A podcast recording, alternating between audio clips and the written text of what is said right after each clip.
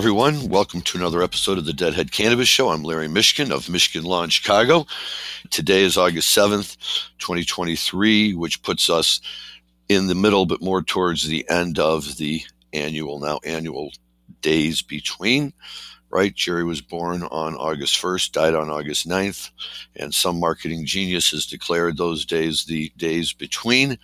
And on the Dead channel, we get a lot of uh, Jerry concerts, which is wonderful.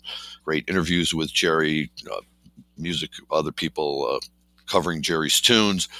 And, uh, you know, it's uh, it's a nice celebration. It's a worthwhile celebration, especially for those of us who were always big Garcia fans. Uh, that you know really that was what drove all of us. I think not all of us, but certainly a lot of my group and and uh, people like Rob I know and others. You know, um, we we were always tuned into Jerry and uh, I love Bob, I love Phil, I love all of them, and I love seeing them still. But uh, you know, there was something about Jerry that was uh, very special.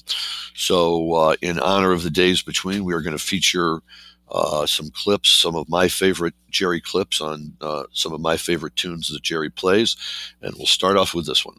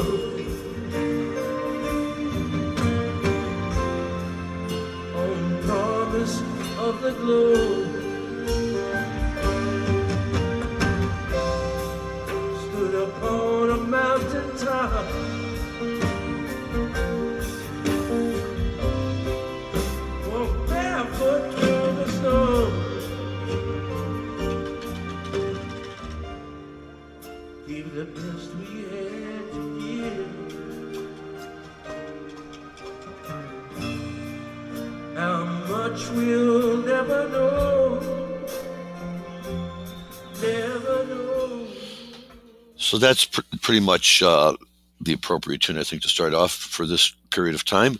And uh, it captures everything very nicely. That's from Soldier Field, July 24th, 1994, um, show that I was at. In fact, uh, four of the six clips I'm going to play today were from shows I was at. No, I'm lying. Three of the six clips I'm going to play, I think, were shows that I was at, and we'll, we'll talk more about that later. But this was a great one, uh, great version of the tune. It's a tune that I think for some of us, me especially, you know, kind of came to be, uh, you know, it's acquired taste. You have to work your way uh, through it a few times. Um, and this was an interesting show uh, in Chicago back in '94 because the first set ended with "If the Shoe Fits," "Easy Answers," and "Don't Ease Me In," and then the second uh, set was uh, uh, we got a Samson, Long Way to Go Home, Eyes of the World, Eternity, He's Gone, Drum Space, The Days Between, Throwing Stones Not Fade, Liberty, uh, which at that point in time in my life was pretty run of the mill, uh, especially the Throwing Stones Not Fade, Liberty, which was always, always ultimately predictable when the Grateful Dead came to Chicago during those Soldier Field years. That at least one of the nights was going to go down that road, and not that we didn't enjoy the songs, but you know, we just kept begging them once just to you know abandon that and you know go into something else and really shock the hell out of us. But still well played, and uh, that's a great days between. Um, you know, had uh, Jerry lived a little bit longer and had a chance to play it more, probably would have. Uh, you know, really moved right up to the top of uh, Jerry ballads that people love uh, listening to and talking about. So, uh, a great way to get started. This next clip that I want to play is from a show that I wasn't at although uh, the very first time they covered this tune, I was at the show back in uh, 1986, so I guess that kind of counts a little bit. It's a uh, Dylan cover. It's uh, Jerry interpreting Bob, and it's a it's a great version of Visions of Johanna. It just like tonight? Retreats when you're trying to be so quiet.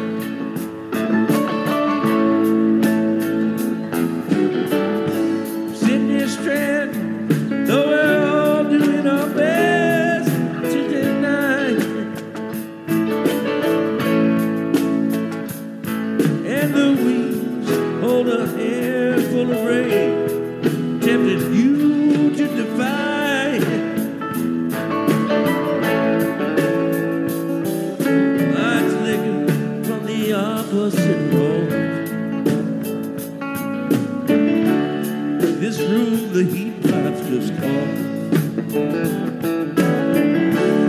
The country music station plays soft, but there's nothing, really nothing to tune it off.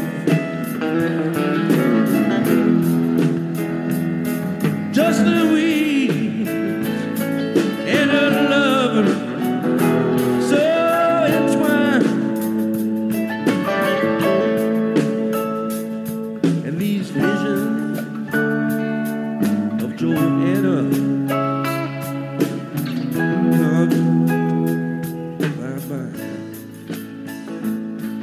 Beautiful tune. Beautiful when Bob does it. Even more beautiful when Jerry does it because his voice is a little bit better. Let's not kid ourselves. Um, so this is from the Spectrum in Philadelphia in 1995, March 18th. And what's most notable about that for me is that this is 95. You know, we're, we're at the end. This is, you know, the, the, the fall, uh, excuse me, the spring tour, little time off back for summer tour, and then boom, Jerry's dead. So, you know, we have all these people. When you go and you find these shows and you start to read the comments on archive.org or on the, the set list program that you, you can go to that has all the, the shows listed, and you read the comments, there's always people for these mid to late, uh, you know, 93, 94, 95 shows who bring all the negative energy and oh they sucked and then you know no good show since something of 92 or 91 and you know these are terrible and blah blah blah blah blah. And you're like look this is who they were at that time and this is what they do. But it's a very solid version of that tune from Jerry uh, in 1995 both in terms of remembering the words playing it so well and uh, you know actually really sounding energetic while he was singing it.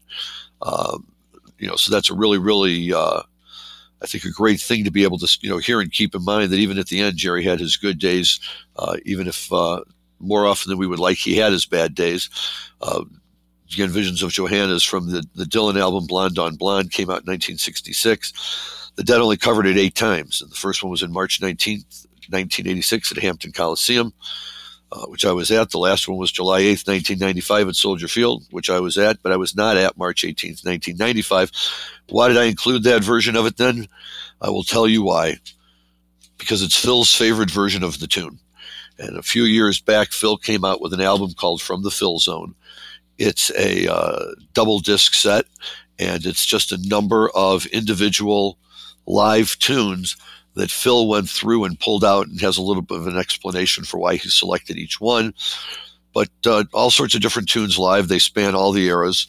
And, um, you know, Phil gives his little insights on everything, but he loves this one. He goes, this was his favorite version of it. And he takes note of the fact that it was in 95 when Jerry was at, in failing health and people were always saying that Jerry never had a good moment. And I don't remember the exact wording, but something like, but on this night, you know, Jerry really showed him, or Jer, I think he always called him Jer. So, you know, if if this is this version of Visions of Johanna is good enough for Phil to pick to put on his hand selected uh, uh, live disc that he's putting out, it's certainly good enough for us to play today uh, when we're remembering Jerry and uh, honoring him uh, for all the good things he did. And the other thing I'll say is I'm not playing any uh, Jerry Garcia band stuff today, and um, although that would certainly seem to be fitting, you know, honoring Jerry with his own band and the stuff that he did on his uh, birthday or on the days between, I don't disagree. Um, but there's so many great moments of him with the Grateful Dead that it's just a shame not to focus on them. When it's the Jerry Garcia band playing, you know, it's more a question of this great moment, this great moment, this great moment. But when it's him playing with the Grateful Dead, you know, it's a little bit different. Not every tune is his tune. Not every tune is he stepping out on. Um, not every tune does he, you know, hit the notes all so well.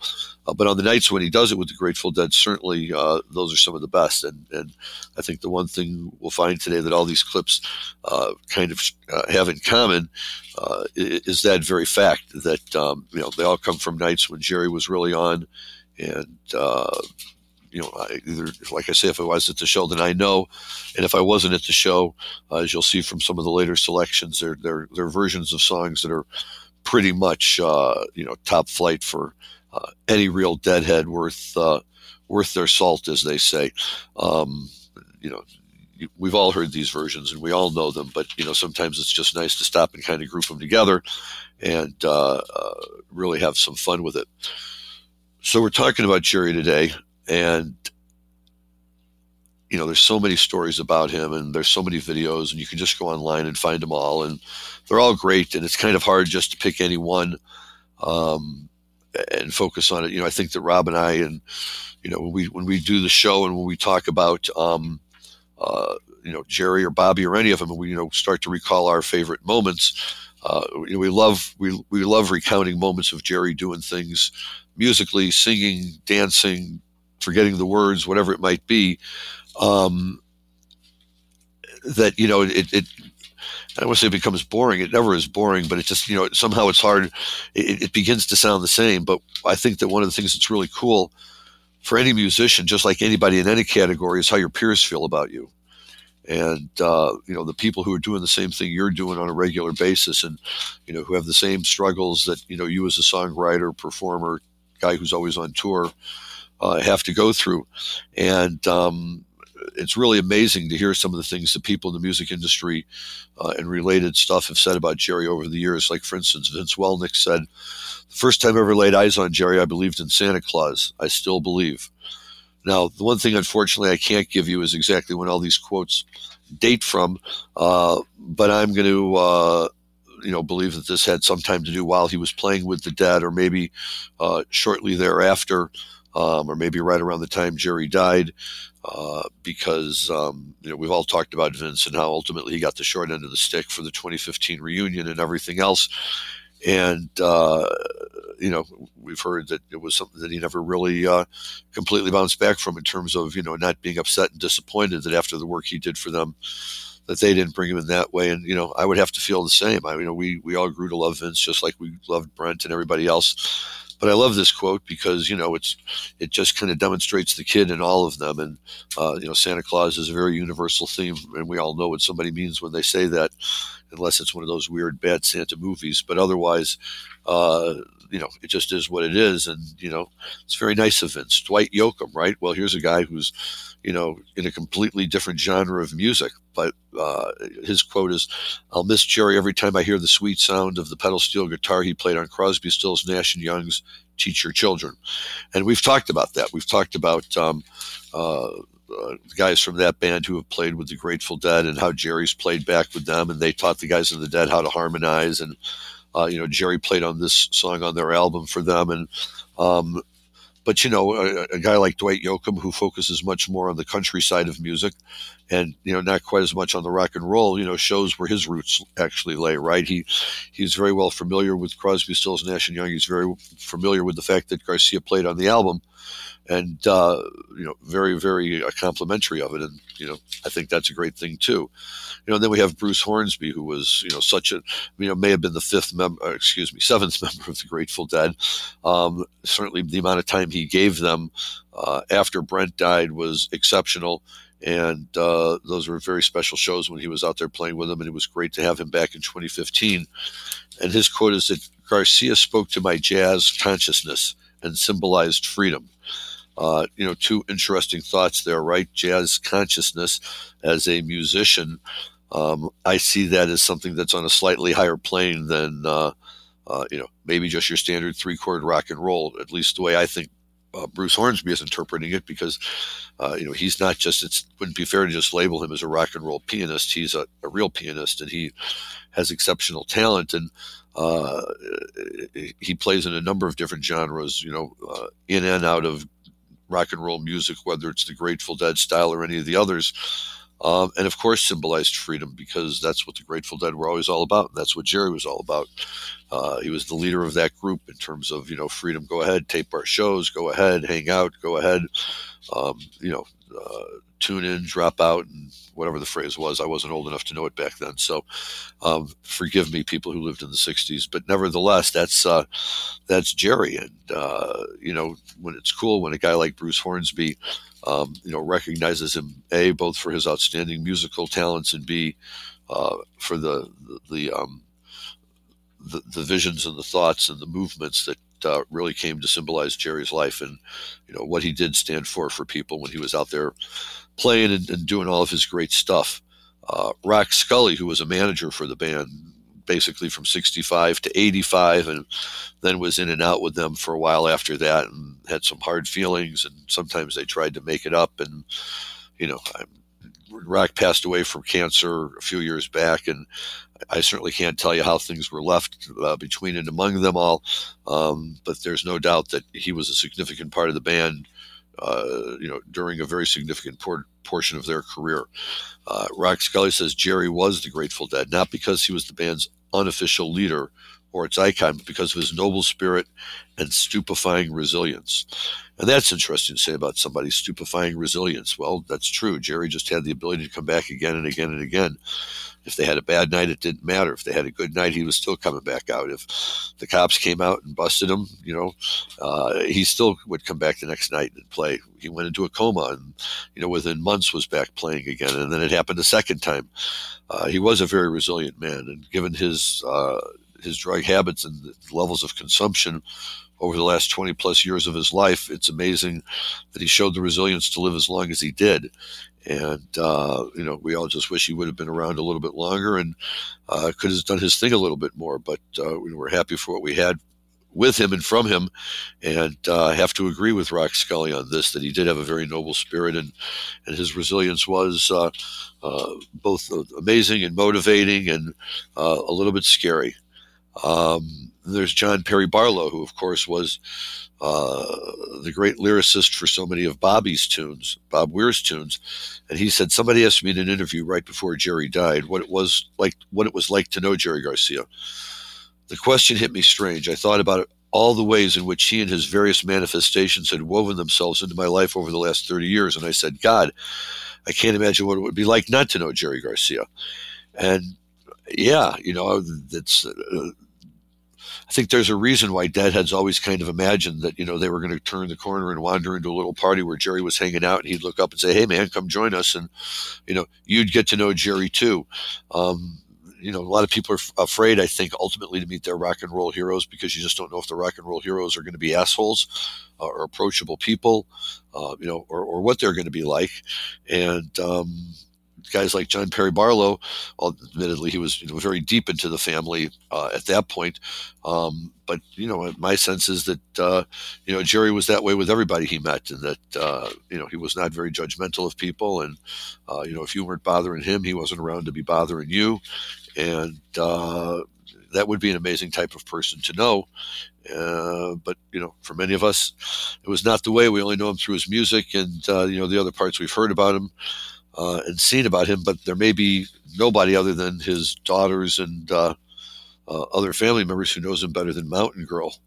Um, Mountain Girl, who was his first wife, and uh, such an integral part of um, uh, the early years of the Grateful Dead, and um, everything that they did as they were, you know, just kind of like moving in together, all of them, and really forming their community and uh, you know, the role that she played so deep and woven that even after uh, she and Jerry broke up, uh, she remained a, a, part of the family uh, and part of the inner circle right up until the very end.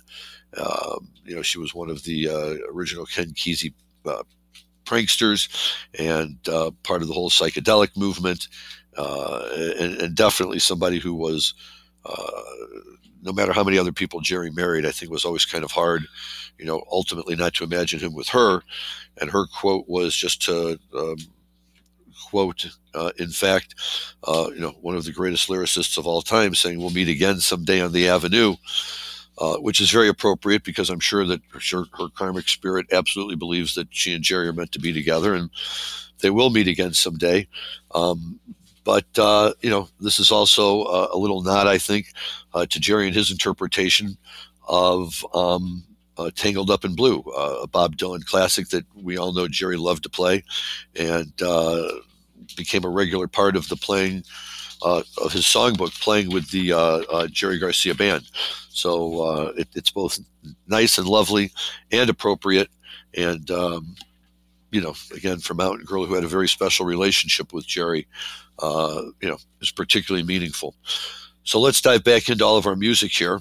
And uh, the next one we have uh, is a, another uh, Jerry favorite of mine. It is actually uh, considered a Jerry Garcia tune because it came off a Jerry Garcia album, uh, but the Dead did get around to playing it. So let's listen to Comes the Time.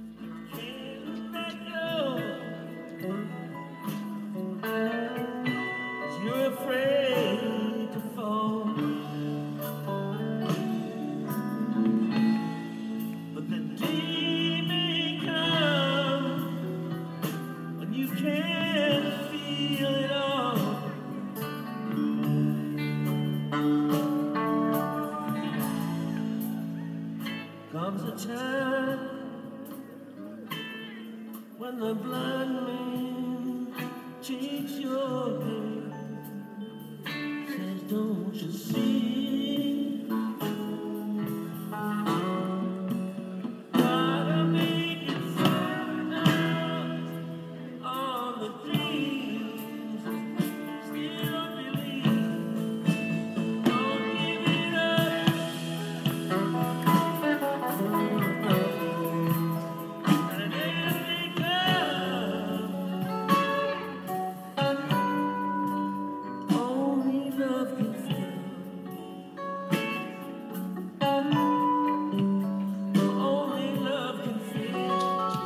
So that comes a time, and that's the Starlight Theater in Kansas City on September 3rd, 1985, a show that Rob and I talk about often. It's part of that summer of 85 stretch when the band was really killing it, and they had jumped back into that, said for the other one, and the full boat on that. Um, and they were pulling out some old classics, and uh, Comes a Time was one of them. Uh, that they did pull out, and uh, those of us uh, that were all going to law school at the University of Missouri at the time, and were smart enough and lucky enough to be able to drive two hours west to Kansas City, um, except for my buddy Mark, who drove all the way from St. Louis and met us in Columbia, Missouri, and headed the rest of the way over there with us. My good buddy Casey was there. We had a whole group of people, and uh, it, it's it's really one of the best shows I think of 1985 and maybe of the entire 1980s. Um, but this comes a time from that night. It was really really classic and uh, well worth featuring today again as we uh, you know think about you know try to remember Jerry. Um, the tune is from his album, his solo album Reflections, which came out in 1976. It was his third solo album. Uh, but interestingly enough, partway through the production, he stopped recording with his solo band and brought in the members of the Grateful Dead, who performed on four songs plus a bonus jam uh, from uh, 2000 and f- for the 2004 release, uh, re-release. Uh, three of the four uh, Grateful Dead performer songs had earlier live debuts. Come, comes a time being one of them, which debuted in 1971. Uh, they love each other, which debuted in 1973, and it must have been the Roses, which debuted in mi- 1974. Um, uh, might as well entered their rotation in 1976, and Mission in the Rain received a few select uh, performances that same year, but not much more after that. So this was a Garcia album that was basically uh, uh, test driven by the Grateful Dead. Um, it appeared a, a total of 66 times uh, over the Grateful Dead's 30 years, and it was not uncommon uh, for them to play it uh, in short bursts. So uh, three times in 10 shows, maybe, uh, and then they'd go several hundred tri- several hundred shows uh, before it would make another appearance. It was first performed on October 19th, 1971 at Northrop Hall, Northrop Hall, uh, at the original U, the U of Minnesota. Um, Ski-U-Mah, Ra Ra Ra, and all that good stuff. Um, and that's actually a night when the Dead broke out a number of tunes. Uh, it's worth it to go to archive.org and check out October 19th, 1971 from uh, Minnesota, Minneapolis. And um, you'll you'll you'll hear and be amazed at how good everything sounds and how early it is that they're playing some of these tunes. But again, this being one of them, this is five years before the album dropped, and uh, it was played for the last time on October 9th, 1994, at U.S. Air Arena in Landover, Maryland, um, and then unfortunately uh, for the next uh, 10 months or so that were left, uh, dropped out of the rotation again, and we didn't get to hear it anymore. Um, now, the uh, the next song is uh, uh, from a show that I did not see, uh, but my good buddy Mikey was there, and it's always been one of my favorites back when we were collecting tapes, uh, and right up to the present, uh, where if I just have some time at hand and I want to listen, uh, I will drop on set two, and it begins like this.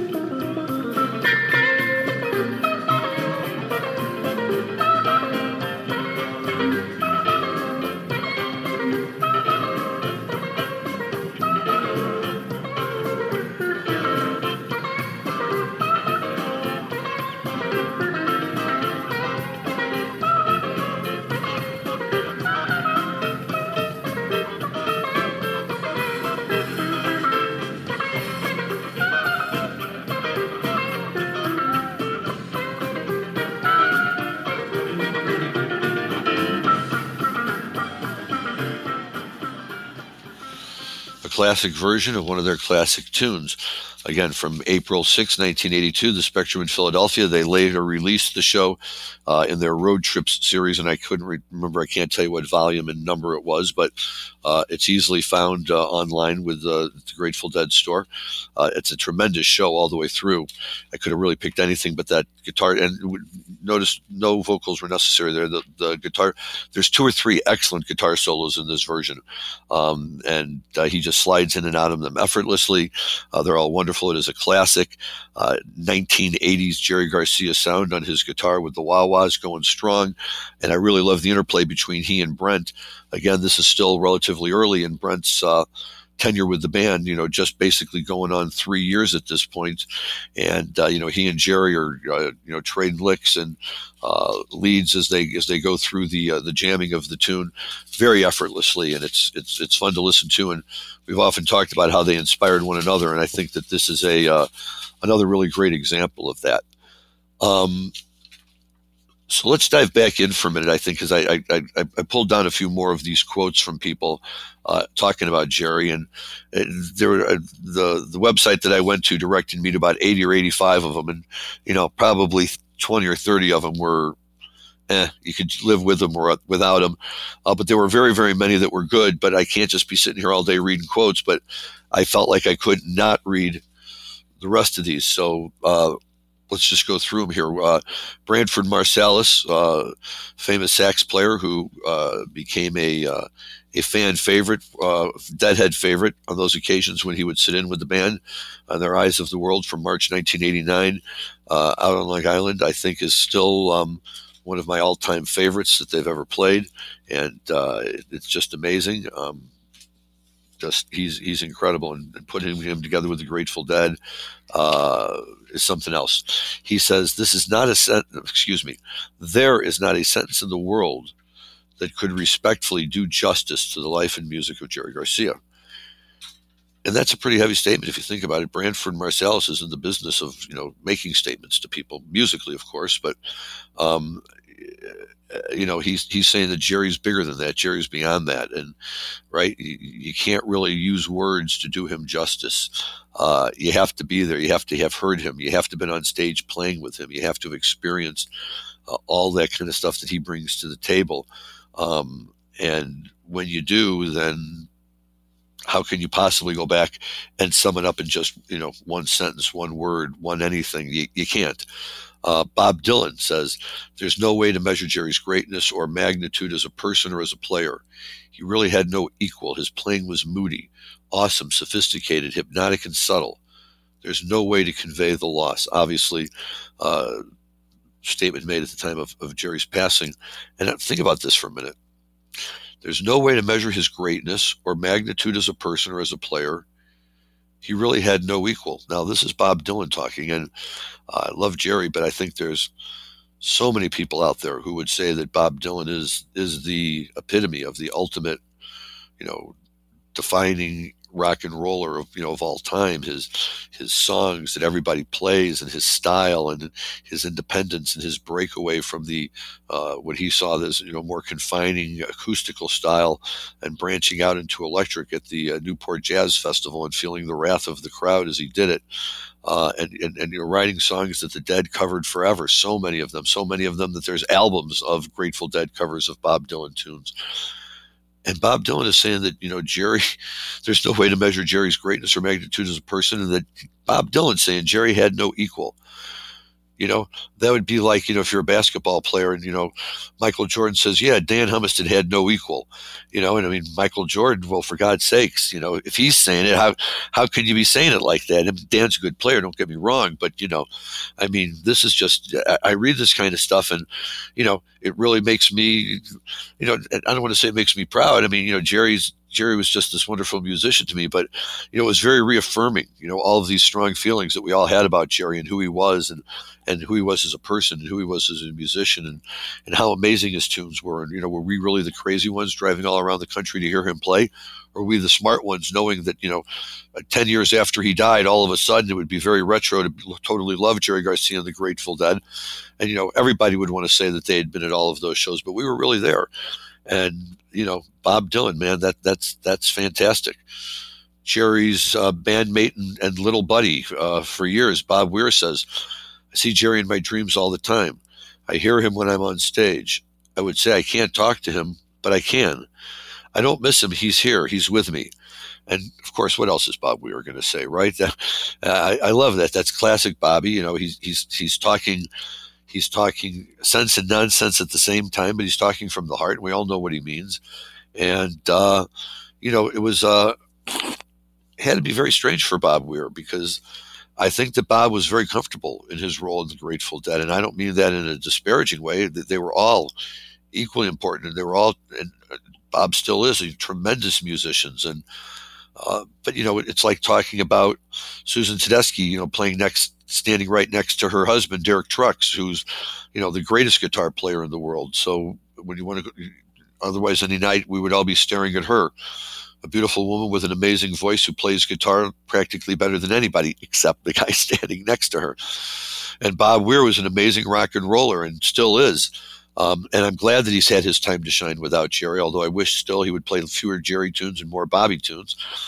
Um, but, uh, you know, he's had his time to shine, and I think he's done a marvelous job in many respects, um, you know, leading Rat Dog, leading Bob Weir and, and the Wolf Brothers, and certainly, of course, leading Dead and Company, playing in Furthur, playing, you know, in all of these other bands. He's the one guy who's been in all of them as they've come along and you know it's wonderful that uh, uh, you know he feels so close to all of that. It's it's still such a meaningful part for him, and um, you know we all go out there and still see uh, the the the Dead and Co shows and all these other shows because seeing Bob Weir is seeing the Grateful Dead. And you know, even if it's a day during the, at the time, you know, we were all all Jerry fans, and you know, if we had our way, um, there would all be Jerry tunes, you know, and Jerry would just play all night, and Bobby would, you know, fill in his background, and maybe at the end throw in a sugar magnolia, and we'd all go home with a smile on our face. But Bobby more than earned his place in the band, and uh, uh, earned his way into the, uh, you know, the hearts and the gratitude of all the deadheads everywhere. And he's the surviving, you know, the, the of the two of them, he's the surviving member, and um, I would say he hasn't disappointed, but. Uh, you know, I love hearing him talk like that, and you know, expressing how close he was to Garcia and how important uh, you know, Garcia was, and you know, he's he's just not ready to say goodbye. And if he's not, then I'm not. And now here's a good one, right? Because everybody talks about Phish and everybody talks about Trey, and Trey played at the 2015 reunion, and Trey is what Jerry would. Trey today is where Jerry would have been back in the day if you know, he hadn't overdosed and died. If he had been able to extricate himself from the the, the, the terrible uh, condition that he had that that, that just would not let him walk away from the claws, if you will, uh, of heroin and other uh, other drugs that were so terrible and dangerous and took so many rockers' lives. And you can say, well, yeah, we got Jerry 30 years longer, almost in the 27 club, but you know, we didn't get him as long as we could have. And, and I think Trey's a great example. And, you know, we've talked about that in the past. And, you know, Trey and his bandmates just made a conscious decision that being a touring band was not compatible with helping somebody try and kick this type of uh, addiction. And you know, to their credit, they took the time that was necessary uh, for Trey to get better, and um, you know whatever the other ones wanted to do, and you know take care of during that period of time. And you know they've come back stronger and, and, and better than ever. And it's amazing to see as they enter their late 50s and early 60s uh, how much incredible energy they still have. And you know, while they may be uh, not a half a step, let's say a quarter step slower than uh, they used to be, uh, they still play with a wonderful energy, and they still play with a great excitement, and uh, they still play amazing shows. And you know, God bless Anastasio and those guys. It's a it's a great band, and uh, um, you know, my only wish is I would have dived into the whole scene a little bit sooner. But you know, I'm happy to take him when I can get him. So Trey says about Jerry that Jerry was a very gentle and unassuming man who brought so much joy and love into people's lives through music. I can't think of a more profound and beautiful accomplishment at the end of a lifetime. And what's amazing about that is he's absolutely right in so many ways. He's right about that for any person. Uh, he's right about that for Jerry Garcia. And they're going to say the same thing about Trey Anastasio someday.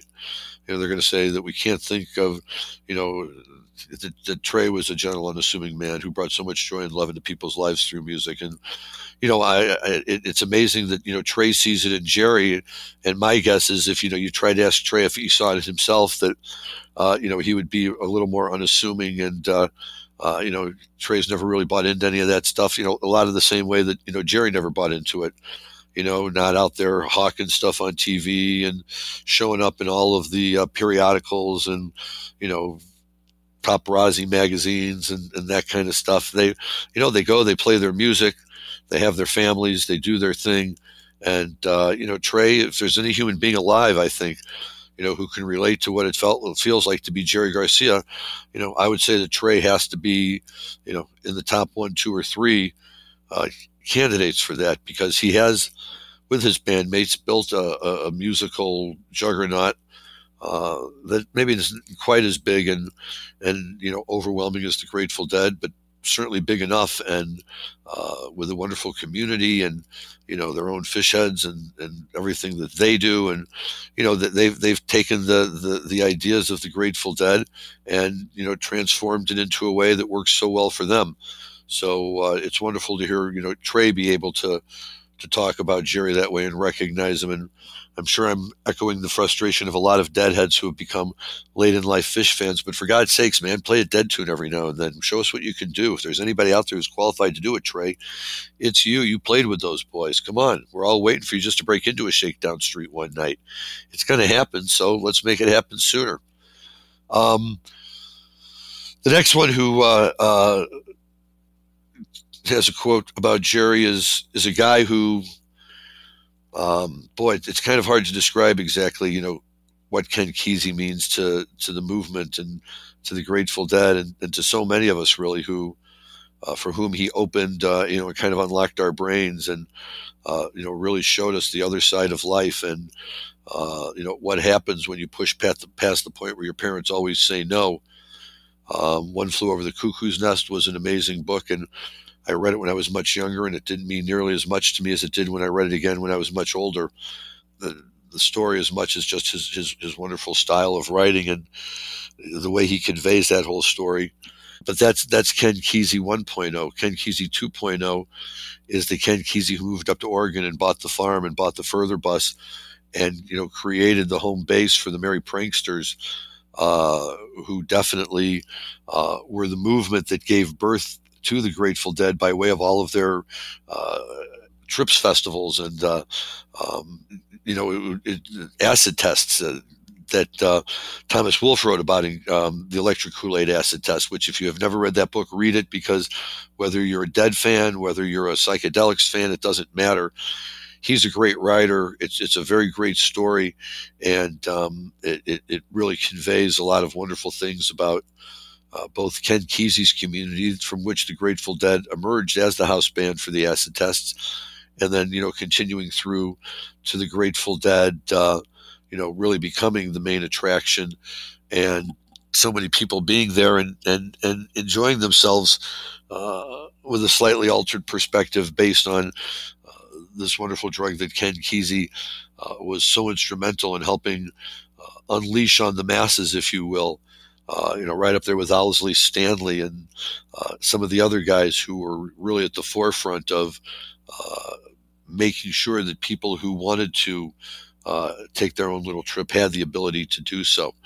Um, so, you know, Ken Kesey is just such an important guy in so many ways. And he says, Jerry knocked a chunk out of the wall and let the sun shine through. And it's up to us to keep that light shining through or someday we are going to have to answer to him. And I like how he puts that at the end, right? That uh, wherever we're all going, Jerry's going to be there again, and um, you know that that's a wonderful thought. Uh, you know, comforting in some ways, not the ultimate comfort, certainly. This is, uh, you know, we grow older and we have loved ones and everything else like that. But certainly nice to know as a deadhead that you know if there's a possibility to you know to catch up again with Jerry somewhere else in another dimension in another time's forgotten space and uh, you know hear what he can uh, hear what he can do now, or who knows, maybe we can do it and he listens to us, right? But whatever it is, um, uh, it's all pretty cool, and um, you know, uh, uh, love that about uh, Kesey. The last quote that we have is um, from a guy who really was Jerry's right hand man for so many years, and you know with whom uh, he and Jerry wrote so many, so many wonderful tunes, so much beautiful music uh, that we all still listen to today and, and, love so much. And that, of course, is Robert Hunter, uh, who we lost earlier this year, late last year. And only Robert Hunter could say it this way. So here's here's here's Robert Hunter's quote about Jerry Garcia. I feel your silent laughter at sentiments so bold that date to step across the line to tell what must be told. So I'll just say I love you, which I never said before, and let it go at that, old friend. The rest you may ignore. Well, you know, nobody says it better than Robert Hunter, and nobody says it better with Jerry Garcia than Robert Hunter. And I think that's a beautiful quote about Jerry and, and one that really resonates for me. And, you know, one where I think maybe it's time to say, okay, enough of that. Dan, I think it's time to talk a little marijuana. What do you got for us today? Smoking them wildwood flowers got to be a habit. We never see no harm. Oh, we thought it was kind of handy. Take a trip and never leave the farm. Yes. Um, who is that, Dan? Jim Stafford. Oh my goodness! Wow. Okay. Well, yeah. This this is this is good stuff that you found, and uh, thank you for finding that stuff and and playing it. It always uh, puts a smile on my face at this time of day. So today we start off with an article from our friends over at uh, Marijuana Moment. Thank you very much. Telling us that a key Senate committee says that federal law blocks marijuana and psychedelics research due to Schedule One restrictions. At which point we all want to completely gag and puke all over ourselves because are they dragging us back into this classic catch 22? Well, let's turn to the record and see what it says. Uh, a Senate committee, the Appropriations Committee, has approved a spending bill that contains sections encouraging the expansion of federally supported research into marijuana and psychedelics while also expressing concern about barriers to studies that result from the substance's ongoing Schedule 1 designations. The panel further noted that scientists face access, limited access to sources of cannabis, suggesting that they should be able to study the actual products consumers are purchasing from state legal dispensaries.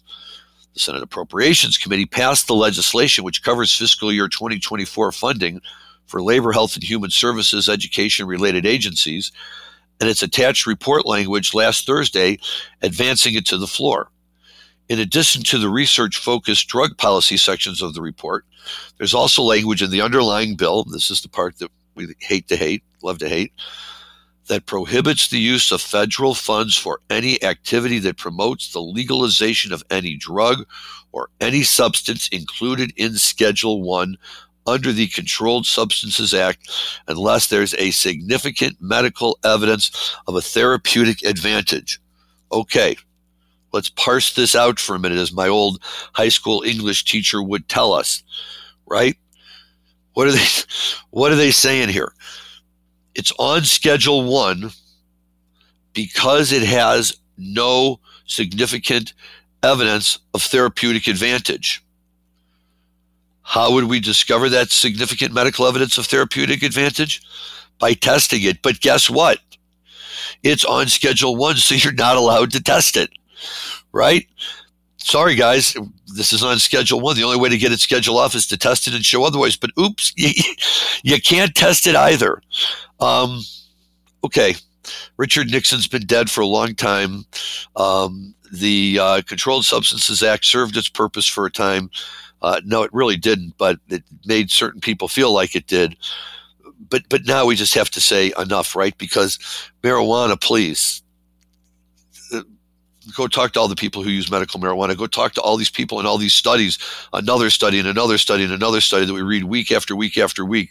People have pain relief, increased styles of living, um, you know, more energy to go out and do things. I mean, these are all wonderful things for which they are no longer having to take hard medical drugs. So you can't say that this is not producing a therapeutic advantage. It just is. And to say it's not is to be willfully blind and to say, you know, that nope, sorry, we're, we're going to put form over substance here and we're just not going. We're going to keep our eyes closed and stick our fingers in our ears and yell really, really loud, nah, nah, nah. And we're going to pretend like it doesn't exist. And you can't make it exist because the only way you could make it exist would be by doing something illegal. So you better not be testing it because if you are, you're testing Schedule One, and go straight to jail. Go, you know, do not pass go, do not collect two hundred dollars. You're done. Go off to jail. So, you know, look.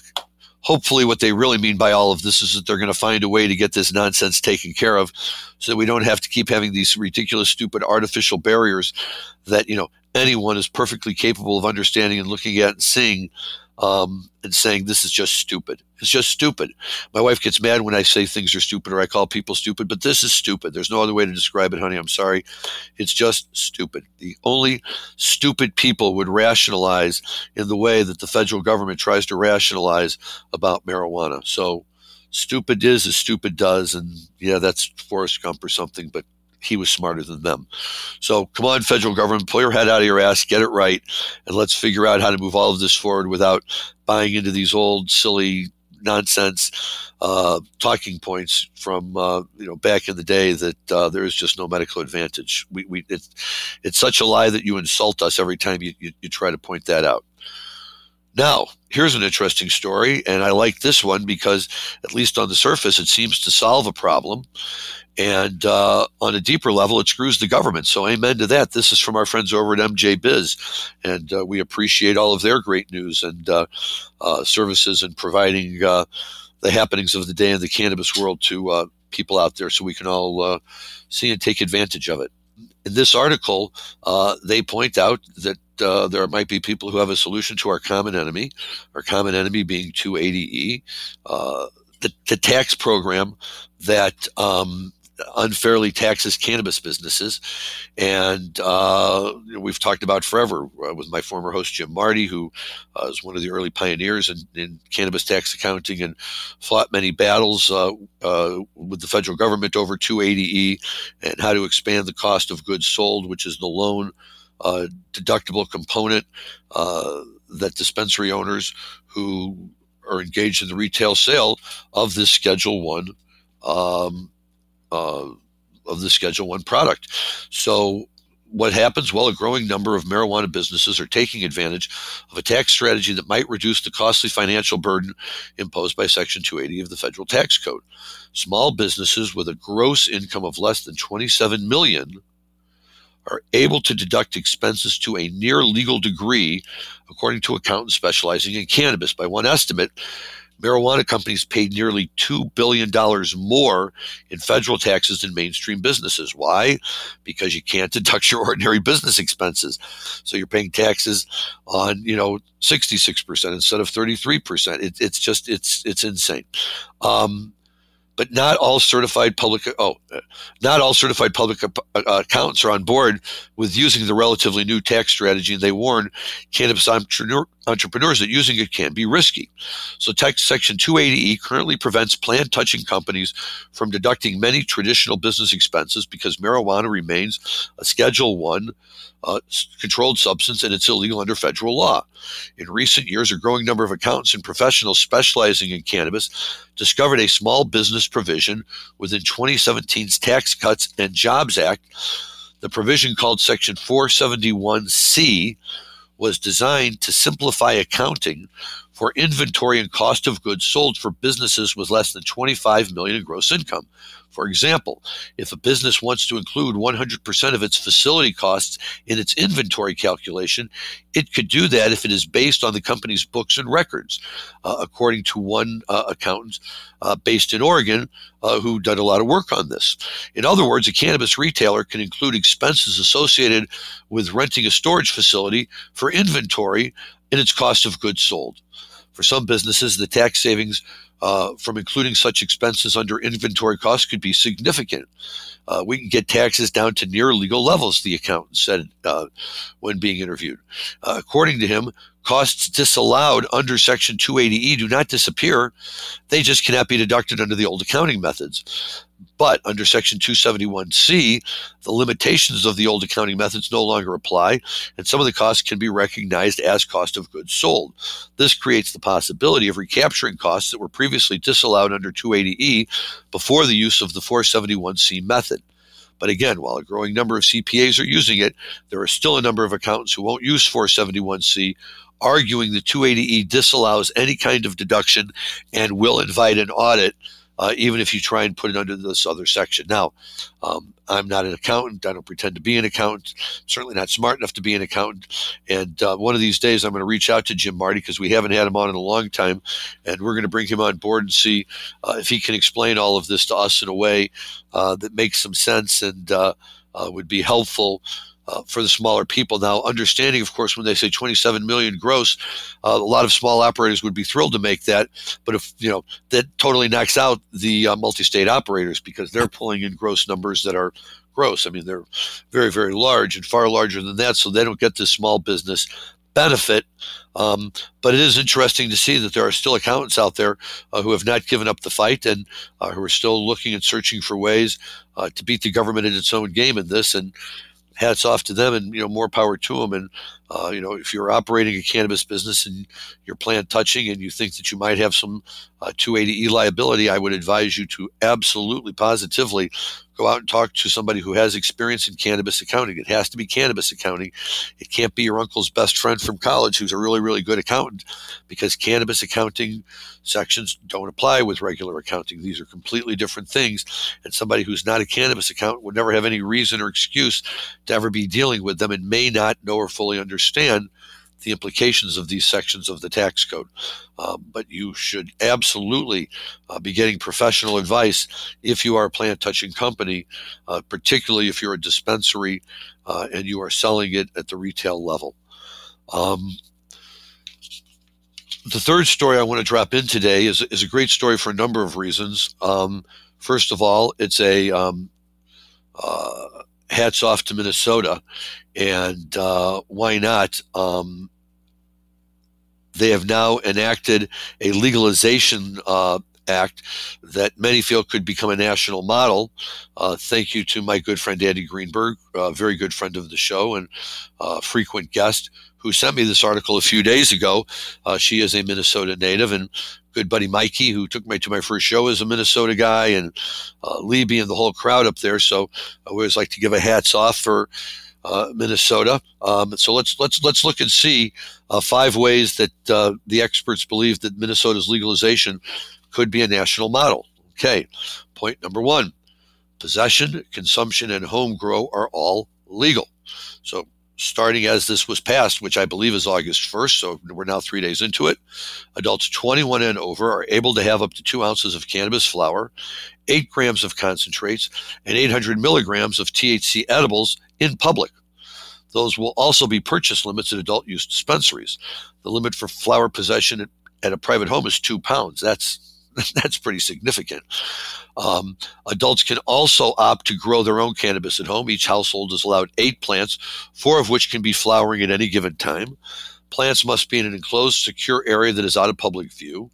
Uh, that's that's a decision being made to deter crime. It's a smart decision. So this all sounds great. Everything starts on August first. So again, uh, three uh, two days ago. So this would be day three, and um, you know, I, I, like the part about being able to have up to two pounds at home. You know, in Illinois, patients are still limited to two and a half ounces. Uh, so that's how much you can buy at a dispensary at a time.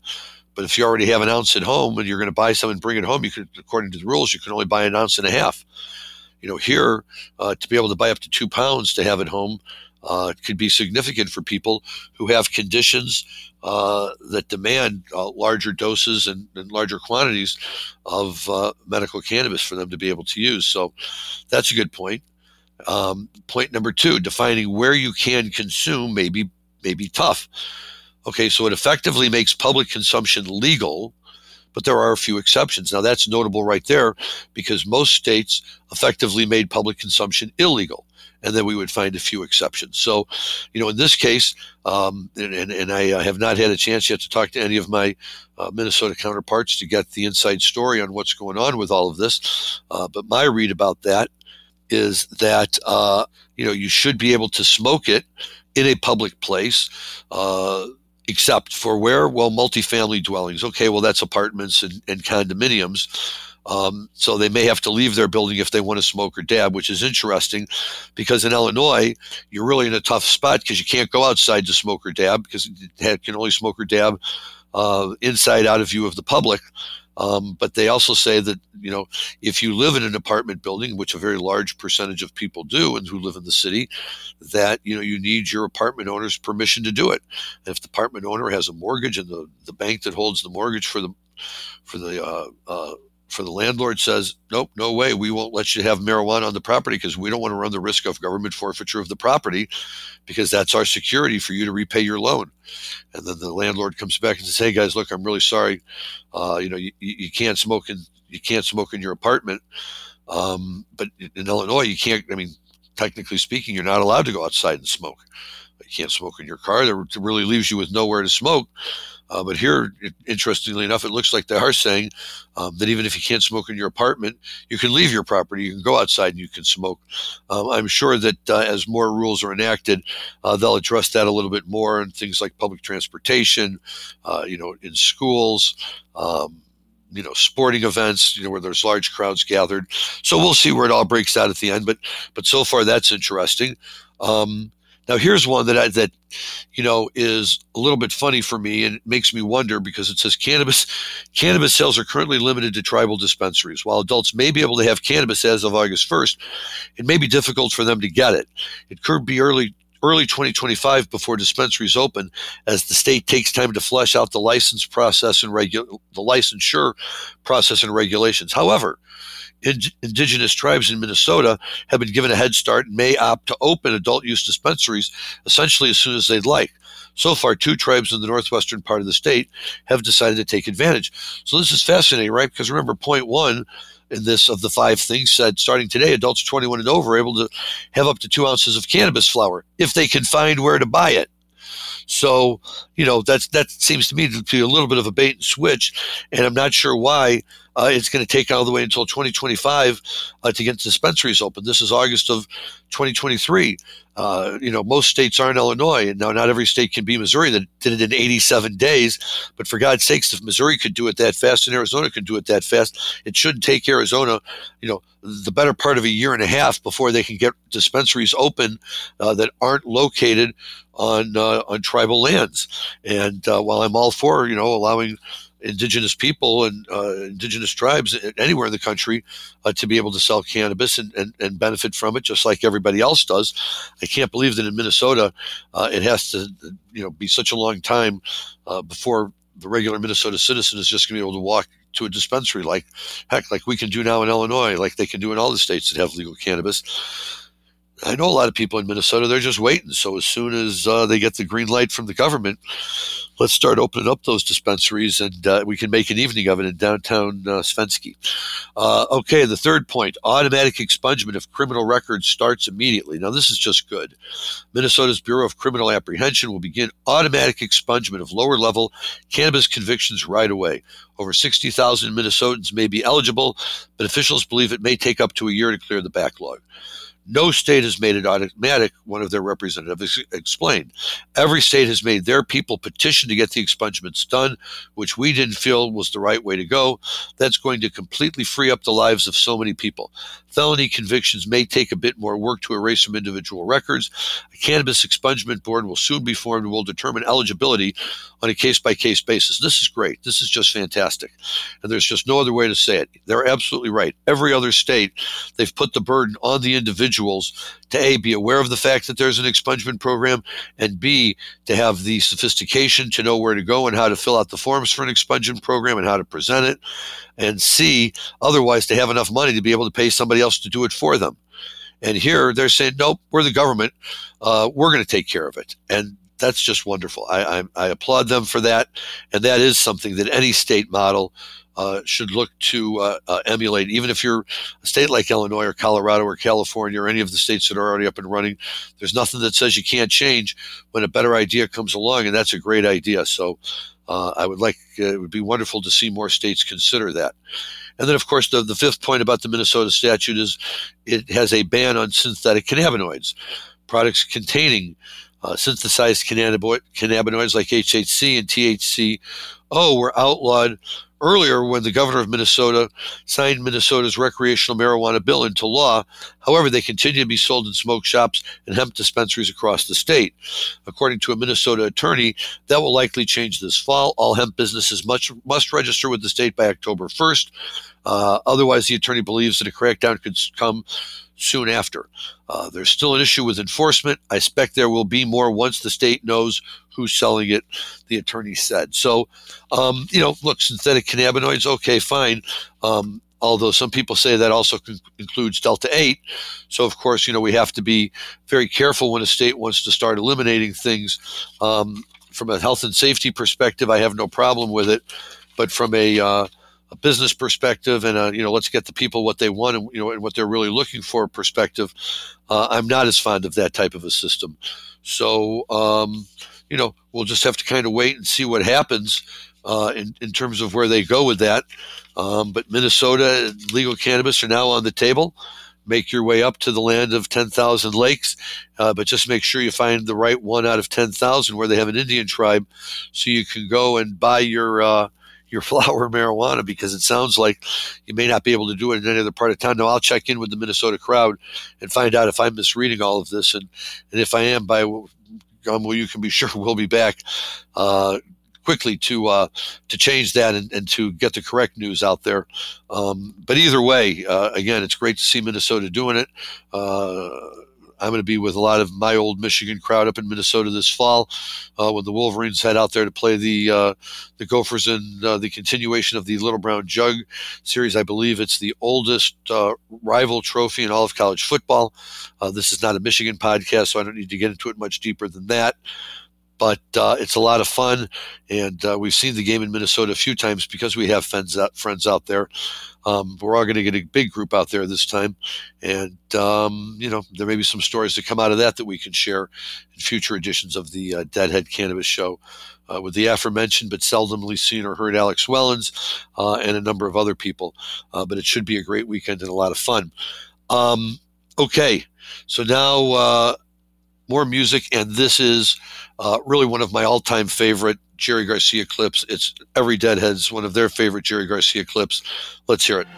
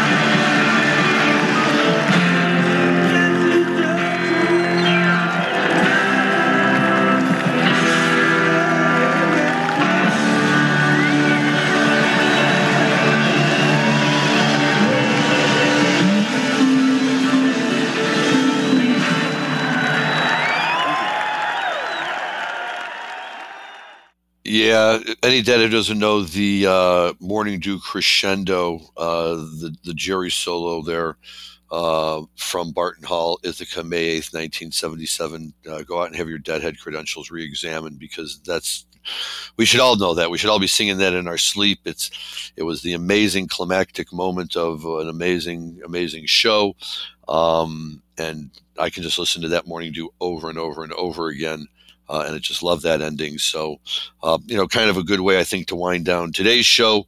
Um, I'm getting the signal from our producer, Dan, that somehow, uh, without a whole lot to talk about, I've still managed to fill up an hour of time. And I guess that's not that hard to do when you're talking about the Grateful Dead and marijuana and, and other good stuff like that. Um, next week, I will not be here. I'm taking a much needed and well earned vacation with my family off to the wilds of Glacier National Park. Um, and uh, we'll have a chance to uh, hang out with my kids, still get them to listen to a little Grateful Dead, but be listening to a little of their music too, because that's what you do on family vacations. Um, but I will be back uh, the week of August 21st, and there forward we will have many more good shows, lining up some guests for the fall uh, selecting some more Grateful Dead shows that we want to feature, and uh, other good things. Next week, on August 14th, uh, we will be replaying uh, one of our fan favorite shows. Uh, a year or two ago, we were very, very uh, blessed to be able to have David Gans on our show. And David is a huge member of the Grateful Dead family, one of the co hosts of the um, uh, Tales from the Golden Road with Gary Lambert, and uh, we are going to replay uh, my interview. Uh, Jim Marty and I interviewed him, uh, and we're going to replay that interview next week. And if you didn't hear it the first time around, I would very much encourage you to listen to it because there are a few people alive who know more about the Grateful Dead than David Gans, and uh, he was great, answered a lot of our questions, and uh, just shared some good stuff with us. So, uh, look forward to that. I will look forward to talking to you again in two weeks. Everybody, from now until then, have a great time. Listen to some Dead. Be safe. Enjoy the rest of the days between, and enjoy your cannabis responsibly. Thank you.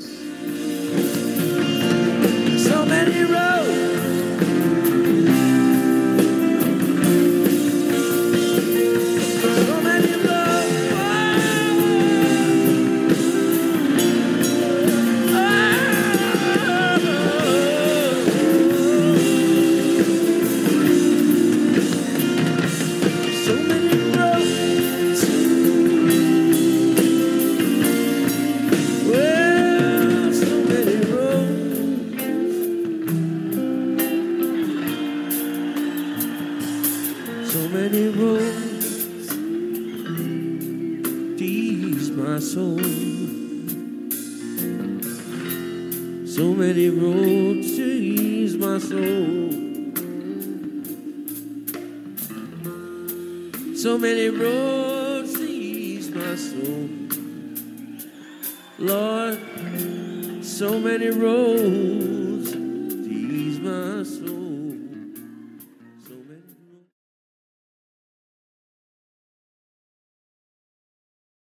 Thanks for listening to today's show. To check out more great cannabis podcasts, go to podconx.com. Here's a preview of one of our other shows.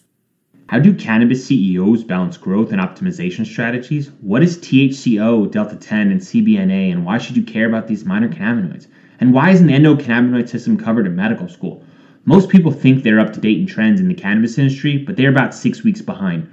Learn about what is truly next in the cannabis space by joining myself, Brian Fields, and Kellen Finney every week on the Dime Podcast and, of course, on PodConx.